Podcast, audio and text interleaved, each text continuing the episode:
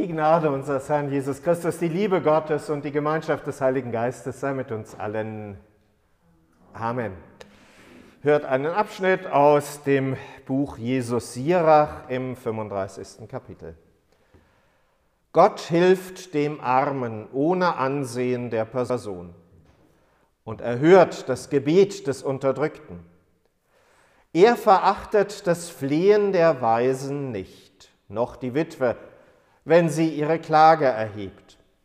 Laufen ihr nicht die Tränen die Wangen hinunter und richtet sich ihr Schreien nicht gegen den, der die Tränen fließen lässt. Wer Gott dient, den nimmt er mit Wohlgefallen an, und sein Gebet reicht bis in die Wolken. Das Gebet eines Demütigen dringt durch die Wolken, doch bis es dort ist, bleibt er ohne Trost. Und er lässt nicht nach, bis der Höchste sich seiner annimmt und den Gerechten ihr Recht zuspricht und Gericht hält. Herr Gott, himmlischer Vater, du hast verheißen, unser Gebet zu erhören. So bitten wir dich, schenke uns das Vertrauen und die Zuversicht, uns in allem, was uns bewegt, an dich zu wenden, um Jesu Christi, unseres Herrn willen. Amen.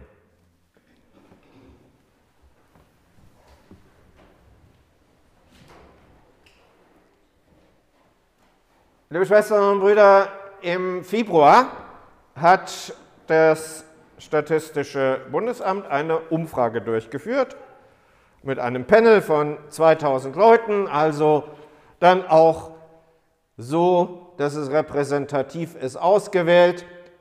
Und zwar unter der Fragestellung, wofür die Deutschen beten. Das, was vielleicht zu erwarten gewesen ist, ist, dass es einen gewissen Prozentsatz in unserer Bevölkerung gibt oder bei den Befragten gibt, die gar nicht beten. Das sind etwa 20 Prozent. Ich hätte mit mehr gerechnet. Umgekehrt heißt es ja auch, dass fast 80 Prozent der Deutschen irgendwie Erfahrungen mit Gebet haben. Und dann haben die gefragt, zu welchen Situationen beten sie eigentlich? Und auch da gab es für mich so ein bisschen Überraschungen. Denn bei Glücksspielen oder einer Verlosung oder bei wichtigen Sportereignissen sind es tatsächlich nur drei oder zwei Prozent. Und Situationen persönlicher Not stehen in der Rangfolge auf Platz 4. Davor steht noch für Familienangehörige oder Freunde in Not, also die Fürbitte, das Gebet für andere. Und die beiden ersten Plätze relativ nah beieinander sind bei einer Beerdigung oder während eines Gottesdienstes, eines rituellen Gebets. Da beten die meisten Menschen. Nur hat man in dieser Umfrage nicht gefragt, zu wem die da eigentlich beten. Zu einem persönlichen Gott? Zu einer eigenen Vorstellung, wie auch immer. Das ist nicht erhoben worden, aber immerhin, es wird gebetet. Und zwar mehr,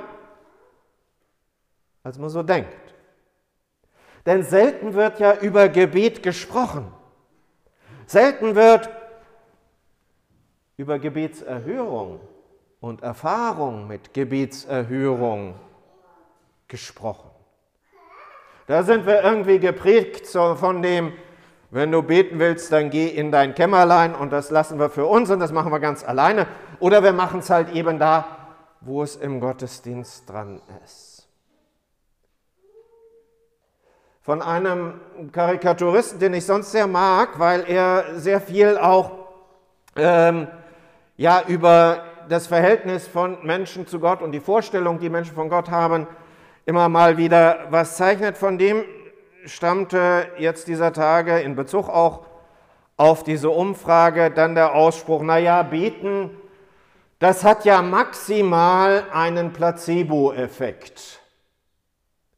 Placebo-Effekt, ne? also wenn ein Medikament getestet wird, dann gibt es die Testgruppe und dann gibt es die Vergleichsgruppe und die Vergleichsgruppe, die kriegt also irgendwie ein Zuckerpräparat, die wissen das aber nicht, dass sie halt eben nicht das Präparat haben und dann gibt es welche, die tatsächlich aus dem wirkungslosen Stoff dann irgendwie äh, eine Wirkung herausholen. Da passiert dann etwas, nennt man Placebo-Effekt an dieser Stelle. Ne? Also, irgendetwas, was das mit einem macht, wenn man da anfängt zu beten. Schon alleine das könnte ja ein Grund dafür sein, es zu tun. Aber was mir dann auch immer wieder begegnet, sind so, naja, schau dir doch mal die Welt an, wie sie um dich rum aussieht. Was nützt denn da euer ganzes Beten? Gibt ja immer noch Krieg und Auseinandersetzung. Ich kann an der Stelle genauso gut dann kontern, wie sähe die Welt wohl aus, wenn die Leute nicht beten würden. Vielleicht noch sehr viel schlimmer geht um eine Glaubenssache dabei. Ne? Gebet hat ganz viel mit Glauben und mit Vertrauen zu tun und mit der Beziehung, die ich zu Gott hin habe. Und das ist etwas, was hier bei Jesus Sirach ja auch ganz deutlich zum Ausdruck kommt. Es geht um die Beziehung zu Gott. Es geht um das Vertrauen. Jesus Sirach gehört zu den sogenannten Apokryphen. Das sind Bücher, über die Luther geschrieben hat, so der Heiligen Schrift nicht gleichzuhalten, aber doch gut und nützlich zu lesen sind, die nur in einem Teil der schriftlichen Überlieferung einfach auch auftauchen und die deswegen von ihm aus dem Kanon ja nicht herausgenommen worden sind, sondern er hat gesagt, die gehören einfach nicht zu diesen biblischen Schriften dazu und da hat er gute Belege denn dafür. Aber sie sind gut und nützlich zu lesen, weil sie ganz viel von Glaubenserfahrungen berichten, weil da ganz viel hineinkommt von dem, was macht eigentlich die Beziehung zu Gott mit mir. Und da geht es um vertrauensvolles Miteinander. Da geht es darum, von Gott her alles Gute zu erwarten. Da geht es darum, dieses Bedürfnis, das ja tatsächlich da ist, ne, dieses Bedürfnis, die Dinge, die mich beschäftigen, auch sagen zu können, vor Gott bringen zu können, das wahrzunehmen und zu merken, da ist tatsächlich Beziehung dann auch da. Und Menschen, die von Gebetserhörung berichten können, das sind Menschen, die aus dem Glauben heraus dann auch lieben. Das sind Menschen, die im Vertrauen zu Gott leben und auf diese Art und Weise dann auch Dinge aushalten können, wo man sich denkt, wie schaffen die das eigentlich? Heute wäre Sophia Margarete Scholl, Sophie Scholl, 100 Jahre alt geworden. Vor 100 Jahren ist sie geboren.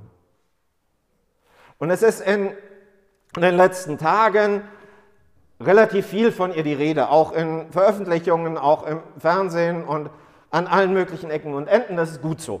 Dass also dieser Mut, diese Standhaftigkeit der jungen Studentin, die für Freiheit des Denkens und des Redens da eintritt, dass das so auch nochmal betont und deutlich herausgestellt wird.